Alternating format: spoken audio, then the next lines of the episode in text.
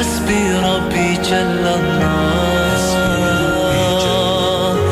ما في قلبي غير الله Alhamdulillah ya Rabbil Alamin Eh, Sekarang sudah ada di depan saya Narasumber kita Kamis terakhir ya Ada Ustazah Dr. Faizatur Rasidah Kita langsung eh, bersama beliau Hari ini akan membahas masalah yang lagi lagi viral ini LGBT seperti apa nanti. Saya sapa dulu. Assalamualaikum Ustaz. Waalaikumsalam warahmatullahi wabarakatuh. sehat Ustaz ya? Alhamdulillah. baik Ustaz. Ini lagi apa namanya rame. Bahkan kemarin saya lihat talk show-nya. Apa namanya bukan talk show ini ya perdebatan luar biasa tentang LGBT Ye. Hmm, LGBT itu singkatan dari Lesbian, Mhm. gay, biseksual dan transgender. Ye.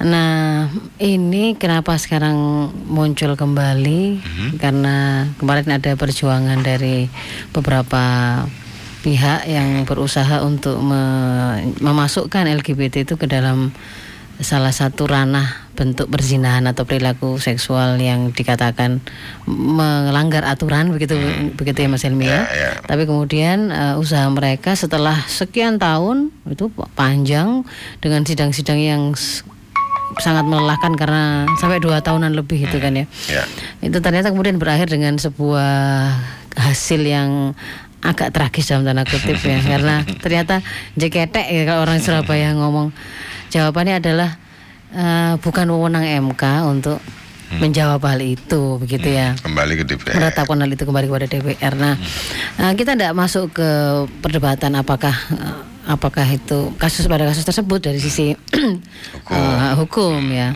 legalitas. Sebenarnya LGBT itu dari dari pandangan dari si pandangan syarak itu sudah jelas sudah final. Dia bagian dari aktivitas jarimah memang atau kriminalitas ya sebuah kemaksiatan. Kemaksiatan yang kemudian di situ memang me, apa namanya meniscayakan ada sanksi yang memang diberikan oleh Islam dan sangat sangat keras sekali kalau terutama pada- pada sodom atau aktivitas homoseksual gay itu hukumannya mati. Para ulama sepakat hukumannya mati. Cuma nanti mati, ya. Teknik eh, pembunuh teknik mematikannya itu apakah ada yang kemudian dijatuhkan dari eh, bangunan yang tinggi dan seterusnya? Itu itu memang ada perbedaan pendapat tetapi semua semua sepakat hukumannya mati.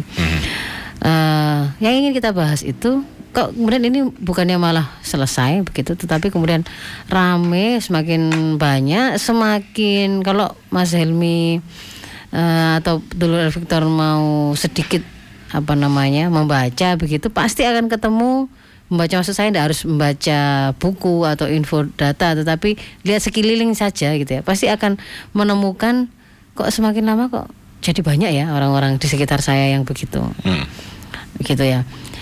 Saya eh apa namanya kemarin tuh sempat nge-share di Facebook itu hanya tiga kisah saya hanya mengambil tiga kisah Tiga perjumpaan dengan kaum homoseks ini atau aktivis seksual, seksual bebas ini. Ya. ada tiga yang saya share di situ dan kemudian membuat saya diblokir oleh Facebook untuk beberapa hari. Ya. Padahal kalau kemudian eh, cerita itu mau disampaikan oleh para teman-teman sejawat kami yang ada di rumah sakit rumah sakit yang merawat HIV AIDS malah lebih banyak ceritanya. Saya cuma mengambil tiga itu yang eh yang pertama itu ketika saya membantu seseorang Hmm. muslimah insya Allah soleha baik-baik pergaulan yang sangat terjaga ternyata kemudian dia tidak tahu kalau dia itu dinikahi oleh seorang homoseksual jadi ternyata Suaminya. pernikahannya itu adalah sebuah kamuflase saja untuk mendapatkan apa eh, semacam identitas yang legal di tengah-tengah masyarakat supaya nggak ketahuan. Hmm. tapi dia sebenarnya sama sekali enggak enggak enggak cinta dengan istrinya dan seterusnya. Jadi sang istri ini mengira wah membayangkan pernikahannya bakal bakal begini bahagia dan seterusnya. Hanya sebentar kok kemudian suaminya sudah mulai enggak pulang ke rumah katanya apa namanya eh, lembur di kantornya, di pabriknya, pulangnya ke mes, nggak pernah pulang ke rumah dan enggak dan enggak kelihatan nyari begitu ya. Kelihatan nyari. Istrinya rindu dia enggak rindu gitu. ya. Sampai akhirnya kemudian di ketika istrinya itu me, apa namanya nututi begitu ya. Maksudnya mau nemani suaminya kok sakno sampai lembur-lembur begitu. Ternyata di situlah dia mendapatkan kebenaran kalau suaminya adalah homoseksual sejak lama. Nah, itu satu. Maksud saya artinya hari ini tuh bahkan itu bisa masuk ke dalam rumah atau kehidupan orang-orang yang sebenarnya pergaulannya terjaga loh Mas Elmi. Ya, ya. Ya. Kemudian yang kisah yang kedua yang saya bagikan itu adalah ada seorang mahasiswa akhir datang ke tempat saya uh, dengan keluhan kencing nanah. Waduh. Iya. Atau sifilis ya. Sudah ber, Heeh. raja singa itu ya. Raja singa dan ketika kemudian saya sampaikan bahwa ini adalah adalah karena perilaku seksual yang beresiko biasanya mereka pasti menolak dulu. Oh, oh, bukan Enggak. apa apa bukan karena saya ini? Saya biasa sering ke kalau apa BAK buang air kecil itu ke toilet toilet terminal gitu. Apa karena itu ya? Nah, nek cuman ke toiletnya saya ya enggak tapi kalau kamu di toilet ngapain dengan yang lain? Ya yang lain itu gitu ya. Ya, ya. ya. Nanti dia menolak begitu. Terus saya kan saya ingin tahu begitu. Itu ini di sebuah lingkungan yang uh, satu terpelajar, terpelajar, ya. yang kedua orang menganggap religius, ya. Ya kemudian ini itu kemudian dia begini yang yang agak membuat saya agak shock dan pengen ngaploki waktu itu ya. Jadi ketika saya tanya, saya pengen tahu ini eh, dengan siapa dia kamu melakukan itu karena kalau di dalam di dalam Secara- kedokteran itu secara harus dicari kedokteran itu harus kan dicari sudah- pasangannya. Eh. Nah, harus dicari pasangannya karena pengobatan harus dua arah. Ya harus si A dan si B-nya dan Ya. lawannya itu. Ya. Pasti harus kedua-duanya. Ketika kemudian dia saya tanya begitu kan saya khawatir jangan-jangan di sini juga begitu ya. Yang di yang yang dimangsa oleh dia ini. Waduh, dekatnya ternyata kemaksiatan itu dekat sekali dengan kita kan gitu saya dalam hati saya itu kan Masya Allah. begitu. Kemudian dia menjawab, "Oh, ada." Harus bertanya ACDC cowok atau cewek atau kontak ganti ACDC ya, ya cowok ya cewek semuanya begitu. Ketika kemudian dia jawab ada cewek, cewek dok. ya. Eh, cewek mana ya nemu di jalan gitu ketemu di jalan Oh, ketemu di jalan kok langsung mau pangan gitu, gitu kan kata dia jawabannya yang membuat saya kaget itu ya. iya ya harusnya saya nyari dari sini sini saja ya dok ya cewek-cewek yang masih polos-polos yang bersih-bersih begitu loh ya itu yang saya bilang pengen ngaplok itu oh, dituturi keliru kok tambah Oh, Mas sudah sakit kok masih punya pemikiran Eh, begitu ya? bah, begitu. Harusnya nyari di sini ya gitu. Yang- nyari yang polos-polos katanya. yang ketiga, ini baru ini, baru saja ini kejadiannya tidak lama.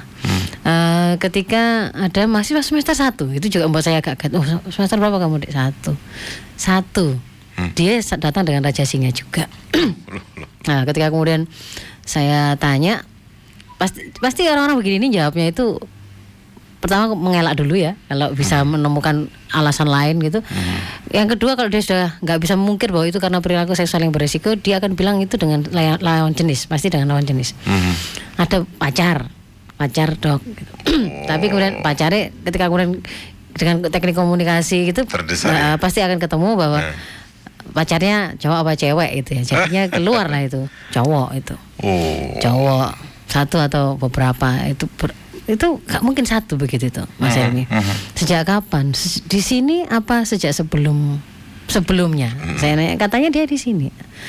Tapi yang ingin saya sampaikan Mas Helmi ini baru tiga ya. Hmm, tiga contoh ini. Di luar dari tiga yang saya sampaikan itu lebih banyak lebih besar angkanya. Lebih tragis ceritanya. Hmm. Kalau yang kemudian kita ceritakan itu dari lingkungan terpelajar, dari lingkungan yang dianggap religius, yang dianggap kayaknya nggak nggak dekat dari dengan pergaulan-pergaulan yang seperti itu ada, apalagi yang Yang yang nggak begitu, itu, Nah, ya. begitu ya. Dan dan hari ini nanti kalau misalnya nanti ada pendengar dulur pendulur El Victor yang mendengar ini bisa jadi nanti mereka ada yang cerita. Hmm. Mungkin ibu-ibu yang sudah sekian puluh tahun berumah tangga dengan suaminya dia menyimpannya dia tidak tahu dia tidak dia tidak mau menceritakan itu kepada siapa pun karena menganggap aib. Hmm. Mungkin nanti akan ada yang kepingin cerita bahwa iya ternyata sebenarnya suaminya begitu. Mhm. Jadi sebenarnya itu hanya perkawinan yang enggak yang, yang eh, kamuflase, kamuflase saja. saja begitu bahwa eh, hari ini ada ada tren yang selain jumlahnya meningkat, pelakunya umur yang mulai dari yang paling kecil anak-anak SD, juga tua-tua pun sekarang itu banyak yang 70 tahun, 75 tahun itu sudah mulai banyak. Kalau sebelumnya itu usia itu usia yang usia-usia muda itu ya, 20 30-an yang banyak. Ini sekarang sudah Tua-tua ya? ya tua-tua itu juga begitu. Jadi dia ya, biasanya mereka mapan-mapan, mereka punya keluarga anaknya sudah besar-besar, punya istri juga, Oh. tapi punya itu tadi simpanan, ya.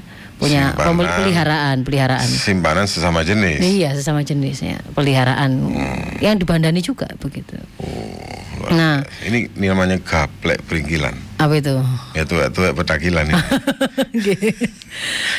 ya, jadi sebenarnya eh, masalah ini Mas Helmi nggak usah ditambah data lagi itu sudah seharusnya cukup membuat kita merasa ini memang sudah darurat LGBT dan mereka itu bukan bukan tanpa usaha untuk membuat komunitasnya itu berkembang ya, tetapi Memang menyengaja, ada usaha masuk, ada dana besar yang digelontorkan, ada usaha mereka untuk eh, mengeksiskan supaya diakui secara legal melalui perundang-undangan, ada usaha untuk menjadikan seolah-olah secara spiritual atau agama pun ada legitimasinya dengan menampilkan intelektual-intelektual bayaran mereka Bayaran, atau ya? intelektual pelacur ilmu mereka untuk kemudian memberikan statement-statement atau pernyataan atau semacam fatwa tanda kutip bahwa itu itu varian normal. Hmm. Itu sunatullah. Yang terakhir ada itu kan? Ya, Pak, sebenarnya- dia pakai label Iya. ada Islamnya. Gak apa-apa itu disebut saja kalau yang seperti itu untuk mengetahui bahayanya orang itu misalkan profesor musdah aliyah sajalah eh, uang gitu ya mereka orang seperti ini memang akan akan dianu akan di akan disasar untuk untuk diminta atau diharapkan keluar dari lisan-lisannya itu pemelintiran dalil-dalil dalam dalam Islam untuk bisa menjadi legitimasi. Misalkan kalau beliau kan mengatakan, loh eh, homoseksual itu adalah sunatullah, kan begitu kan ya? Sunatullah. Arum yang biasanya dijadikan dalil bahwa Allah itu menciptakan berpasang-pasangan itu kan juga kemudian di, di, di, di, disyarah, ditafsiri sendiri bahwa di situ kan berpasang-pasangan saja, tidak ada di situ harus dengan lain jenis pasangannya, kan begitu. Ya, kalau ketemu orang seperti ini, kalau saya pribadi Mas Emily, ketika beliaunya orang seperti ini sudah diingatkan dan sudah diingatkan ke keliruannya, sebenarnya hujahnya juga sangat lemah, kemudian masih ngotot dengan itu, mungkin ya cara yang apa namanya, yang layak untuk kita berikan pada beliaunya adalah doakan, ya biarkan keluarganya juga menjadi pelaku utama dari apa yang dia sampaikan kalau seperti itu. Naudzubillah min dzalik. Nggih. Jadi itu ini sudah masalah. Terus eh, yang mau kita tarik kepada ranah parenting yang kita mau lakukan apa Mas Emil? Ya. Nah, bagaimana sih sebenarnya bagaimana LGBT ini bisa masuk ke dalam dunia anak kita? Itu loh yang saya ingin Se- sebelum ke situ, Iya. Ustazah tadi kan sudah masuk rumah tangga, Iya. jadi suami. Iya. Ya.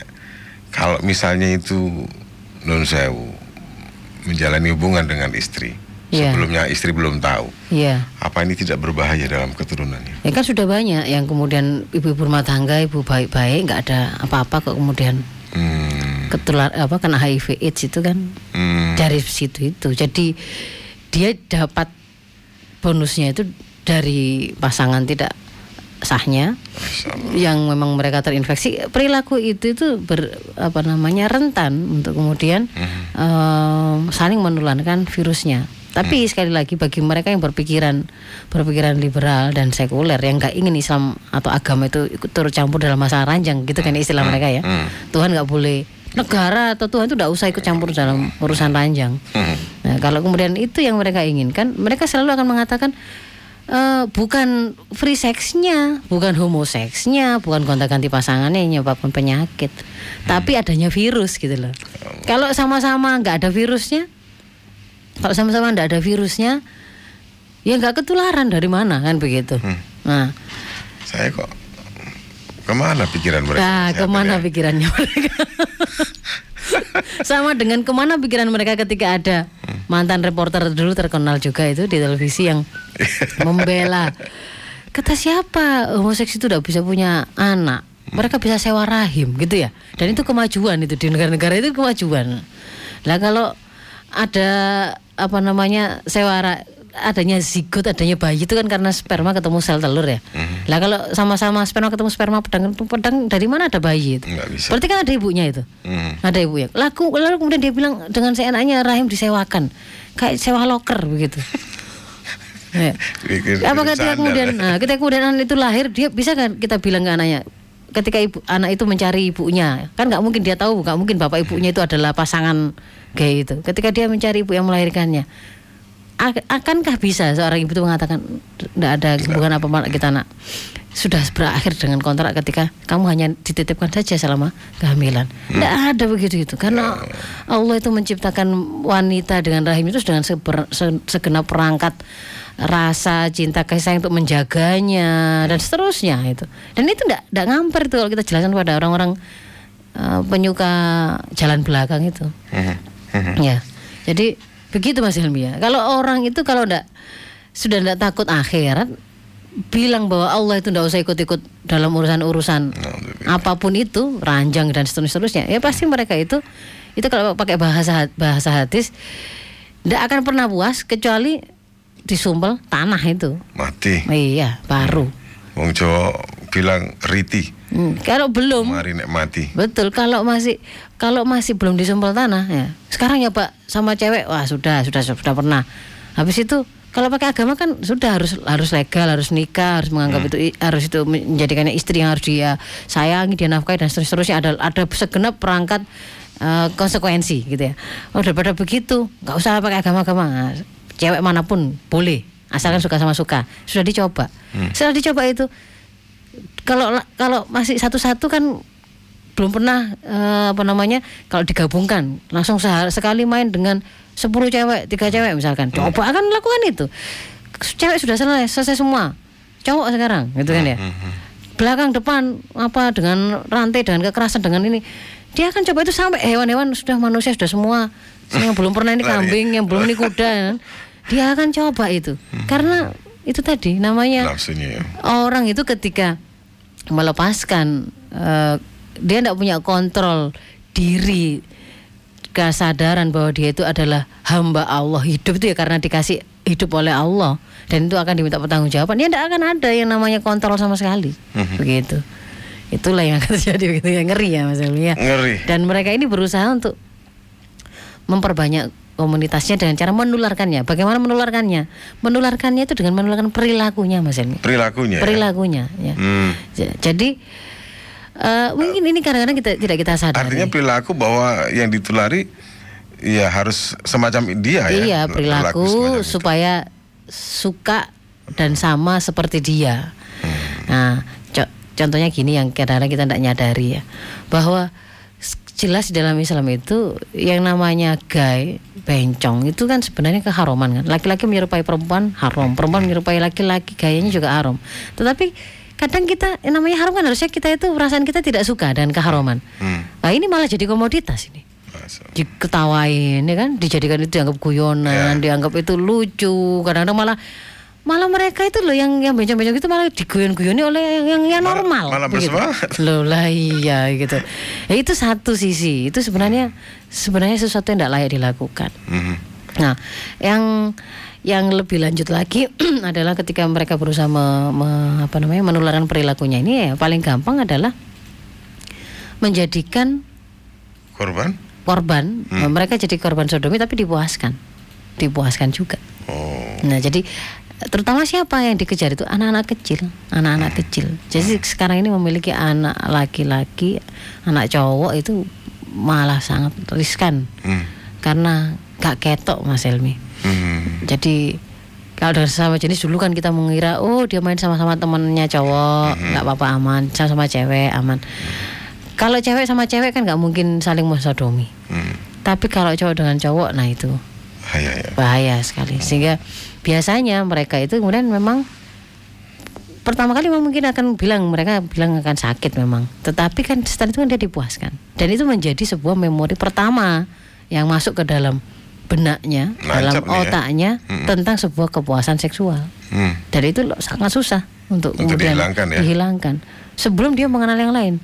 Dan yang lebih berat lagi setelah itu, setelah dia pernah menjadi menjadi korban itu dan pernah dipuaskan, pernah menjadi korban penularan perilaku ini, dia akan diproteksi oleh komunitas mereka.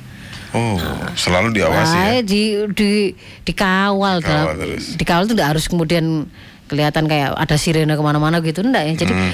akan berusaha diganti pergaulan itu pergaulan pergaulan waragai diling-lingkan dengan waragai Hmm, hmm, hmm. dan seterusnya Jadi masif dan struktur ini ya. iya betul begitu Mas Helmi Ada yang miris sebenarnya kalau kita kemudian ingat dengan yang disampaikan Ustazah ini. Mm-mm.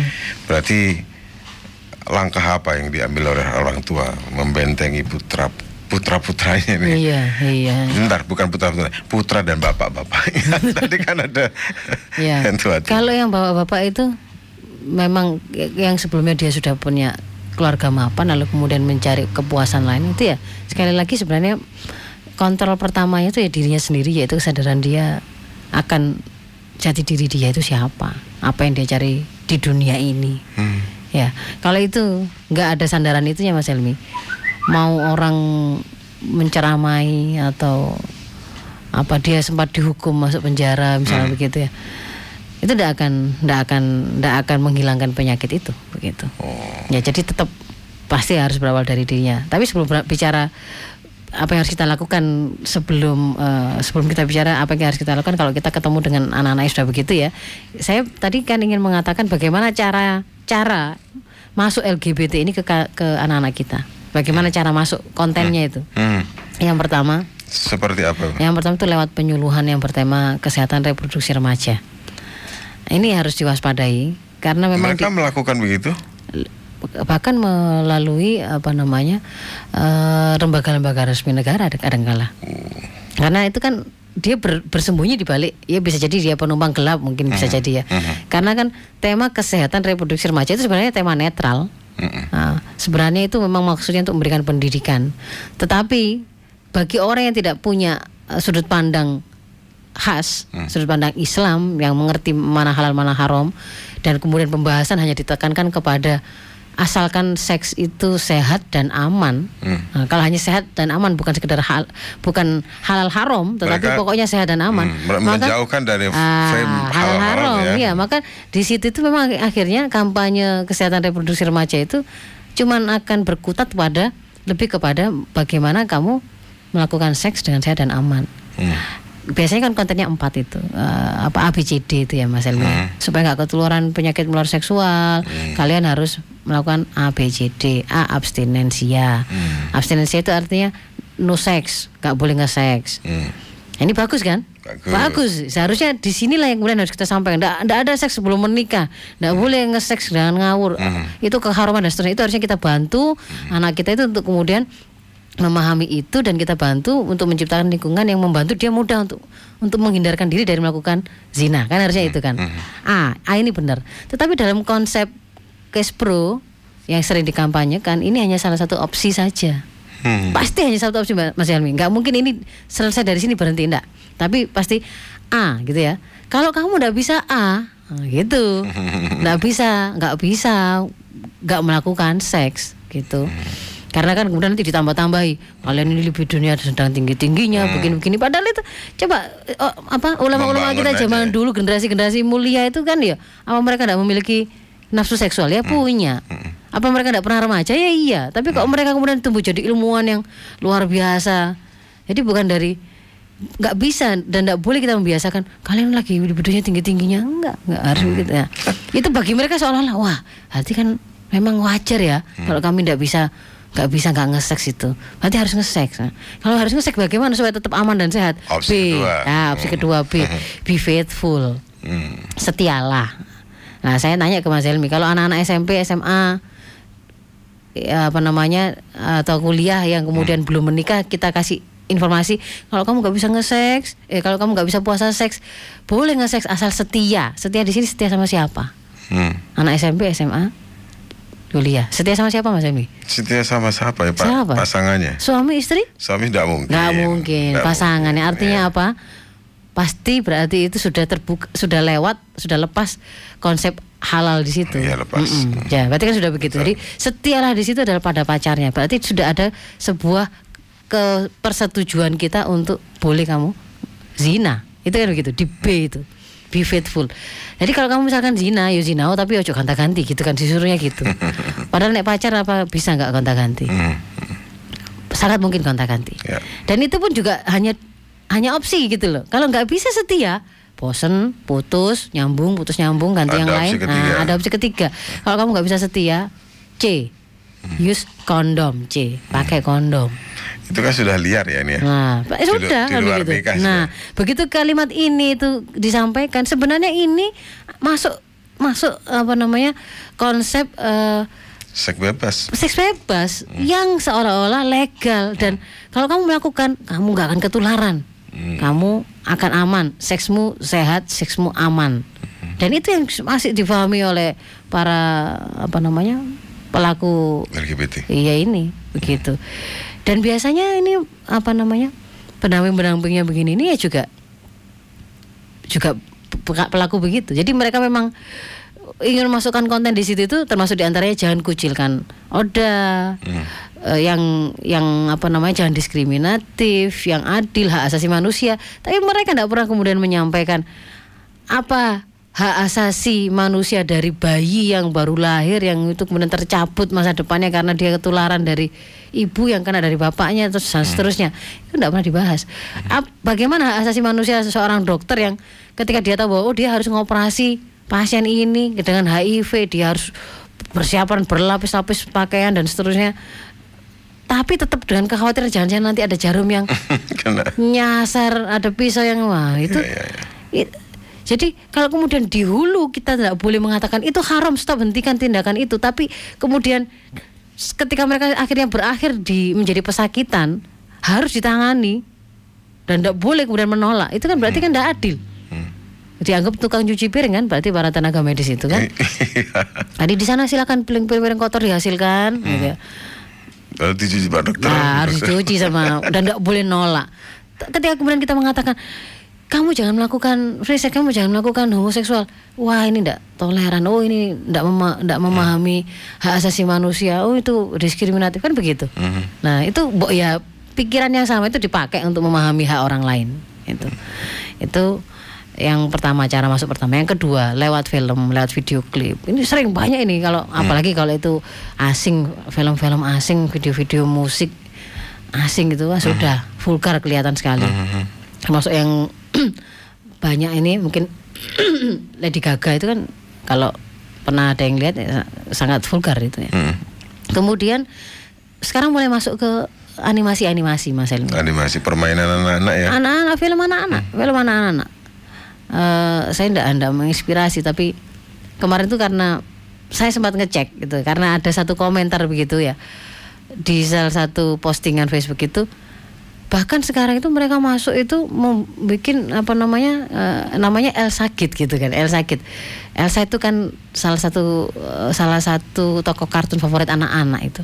Yang apa namanya memiliki kekuatan untuk mengendalikan bikin salju dan seterusnya itu ya. Saya coba ketik itu El sakit itu. Ternyata muncullah memang. Jadi tokoh itu tapi dipakai untuk mempo- mem- mem- mempromosikan perilaku seksual yang menyimpang. Iya nggak jauh-jauh dari anus nggak jauh-jauh dari kotoran nggak jauh-jauh dari itu saja ya. Hmm. jadi luar biasa. Kehamilan itu diremehkan. Eh, jadi misalnya di situ digambarkan ada eh, sehamil tapi ketika oh kayak mau melahirkan ternyata ketika keluar keluarnya itu adalah kelereng-lereng bola-bola. Itu memang di, dibikin sa- samar sekali. Atau gambar-gambar itu kok bolak-balik kok kotoran kotoran dipegang tangan. Anus kotoran itu disampaikan lewat komik-komik lewat animasi-animasi. Animasi itu. Kemudian yang berikutnya adalah eh, sosmed ya. Luar Nah ini biasa. luar biasa ini. Tinggal ngetik saja. Misalnya di sini ya, Gai Surabaya keluar nanti. Hmm. Ganti wilayahnya. Gai Banjarnegara keluar nanti. Keluar. Gai Bogor keluar. Berarti sudah me- merambah ke mana-mana iya, ini. betul. Ya. Nah, Ustaz yang, tadi yang berikutnya ini terakhir Mas. Terakhir, iya. Terakhir adalah perilaku. Hmm. Ah, ini saya perlu saya tadi makanya ngotot meskipun terlambat gak apa saya datang. Kenapa? Karena ini besok mau tahun baru Mas Elmi. Ya. momen di antara momen yang dipakai oleh para aktivis seks bebas untuk menggolkan Hmm. niat bejat mereka pada anak-anak kita itu adalah momen Valentine sama momen tahun baru. Se- Ketika saya dulu praktek di tempat yang lain, saya juga pernah menemukan kisah begini nih juga. Hmm. Ya, hamilnya. Ya pada waktu tahun baru. Atau lagi yang lagi lain lagi adalah momen apa? Lulusan. Lulusan. Lulusan sekolah. Nah, biasanya mereka Euforia alasannya ah, ya. alasannya eh tahun baruan yuk ngumpul-ngumpul. Orang tuanya ndak ndak curiga oh, podo-podo lanange nginep. Podo lanang kabeh kok teman-temannya lanang-lanangan gitu ya. hmm. dijemput sama temannya malah sama kakaknya gitu. Ditemani kakaknya. Eh, sama cowok semua nginep ke mana gitu. Ternyata kemudian baru ketahuan sesaat beberapa saat kemudian ketika anak itu mengeluh perdarahan di duburnya begini-begini panas gak gak selesai-selesai dites ternyata HIV AIDS begitu. Jadi dan itu gimana? Ya kisahnya itu tadi. Tahun baru, nah lulusan. mereka dibawa bagi anak-anak jadi anak-anak yang polos-polos itu masya Allah eh, mereka kan tidak mengetahui dan tidak tahu ya sebenarnya kemudian apakah apakah rame-rame geruduk-geruduk merayakan tahun baru Valentine itu sebuah kekerenan? Kalau anak yang tidak pernah disiapkan dia tidak tahu bahwa itu sebenarnya bukan bukan hal yang keren gitu loh. Itu bukan gaya hidup yang mulia gitu bukan. Tapi karena ingin diakui posisinya di tengah komunitasnya di tengah-tengah temannya masa kan gak melok kan gitu kan ya? Nah itu sudah membuat mereka merasa waduh kayaknya saya akan kehilangan teman terkucilkan. Orang tuh harus tegas. Kalau kemudian minta izin besok mau nginep ke rumah teman ini sama ini tahun baruan. Apa perlunya? Itu harus disampaikan. Rumah temanmu di mana? Di daerah sini. Waduh saya kemarin anak saya kan begitu. Saya besok tahun baruan mau diajak teman-teman gini Mi, yang mau SMA itu. Tidak usah. Langsung tegas iya ya. sudah jelas itu. Hmm. rumahnya di mana temanmu? Dia nyebutan saya daerah. Itu gerbongnya. Eh, itu itu pusatnya. Oh. iku nggone wong-wong begini begini begini dan seterusnya itu saya khawatir pada teman-temannya juga begitu. Saya khawatir pada anak-anak polos semacam anak saya ini yang kemudian diajak begini loh. Nanti di sana itu dia dia akan dilingkupi oleh orang-orang ini orang-orang rusak ini. Dia akan dikenalkan sebuah penyimpangan itu. Dia dipuaskan terekamlah di situ sebuah memori tentang kepuasan seksual yang menyimpang. Dan itu akan kemudian setelah itu akan diproteksi oleh mereka di- dijaga pergaulannya supaya supaya dekat dengan mereka dan jauh dari orang-orang yang benar kan begitu. Dan itu sudah kalau sudah seperti itu bahaya sekali. Jadi kalau momen tahun baru ini seperti apa pesannya? Ustazah, eh serasa metu. tahun baru. Sebenarnya setiap hari itu kita harus me- apa namanya kalau pesannya hadis itu kan hari ini harus lebih baik dari hari kemarin. Karena kalau sama saja itu Oke. rugi gitu. Wong sudah nambah sudah berkurang umur kok pancet. Besok harus lebih baik dari hari ini. Kalau enggak itu celaka kan begitu. Nah, jadi ya sudah nggak pakai tahun baru tahun baruan. Hari baru pun kita tuh harus bagus gitu loh. Nah kalau mau menjadikan itu sebagai momentum perubahan kontemplasi ya silakan melakukan itu eh, dengan me- apa namanya melakukan evaluasi diri selama ini umur saya sekian puluh tahun. Paling besar habis di mana? Biasanya orang itu baru mikir itu ketika ada goncangan besar Mas Elmi misalkan dia sakit berat lalu kemudian secara medis disampaikan kira-kira anda punya kesempatan itu biasanya penyakit ini itu sekitar tiga minggu atau satu bulan baru pada saat itu tergambar seluruh episode yang berpuluh-puluh tahun sebelumnya itu Oh ini. Iya. Jadi satu bulan ini saya harus pakai apa ya? Saya isi dengan apa itu baru dipikir betul. Amalan-amalan apa, kegiatan-kegiatan apa, mana yang prioritas, mana yang enggak. Itu baru dicatat betul, dipikirkan betul untuk diambil.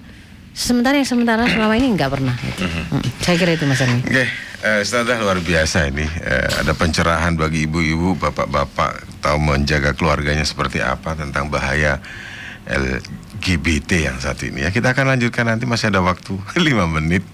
Tapi kita potong iklan berikut ini ya. Yang selalu bikin cinta hanyalah satu Yang selalu bikin cinta hanya Elvito Baik, kita eh, Ustazah. Inggih. Ya. Habis Wah, waktunya. menarik sekali apa yang kita bicarakan hari ini ya. Tapi sayang ruang kita untuk tanya jawab habis sudah. Ustazah sayang Mohon maaf sekali, nggih. Nggih, waktunya habis. Ya, semoga bermanfaat Helmi amin, amin. Nggih, terima kasih. Sampai ketemu pada uh, minggu atau Kamis terakhir bulan depan. ya. Assalamualaikum warahmatullahi wabarakatuh. Waalaikumsalam warahmatullahi wabarakatuh. Dulu pesan beliau, hmm, apa sih tahun baru? Akhirnya nanti menuju ke hal-hal yang seperti itu tadi ya. Dan ini sudah merupakan apa namanya momennya ditunggu-tunggu oleh kelompok-kelompok yang seperti ini. Tadah Matersun. Terima kasih sama jalan. Jadi eh, ya kita manfaatkanlah momen tahun baru dengan tidak semacam itu. Misalnya berkumpul dengan keluarga cukup di rumah eh, dengan teman-teman sekampung di rumah, di kampung halaman. Tidak perlu ke mana-mana lah, nggih. Menjaga keselamatan diri, keselamatan keluarga, anak, dan siapa pun yang menjadi tanggungan jika, ya, tanggungan kita semuanya. Baik, terima kasih eh, kebersamaan kita hari ini.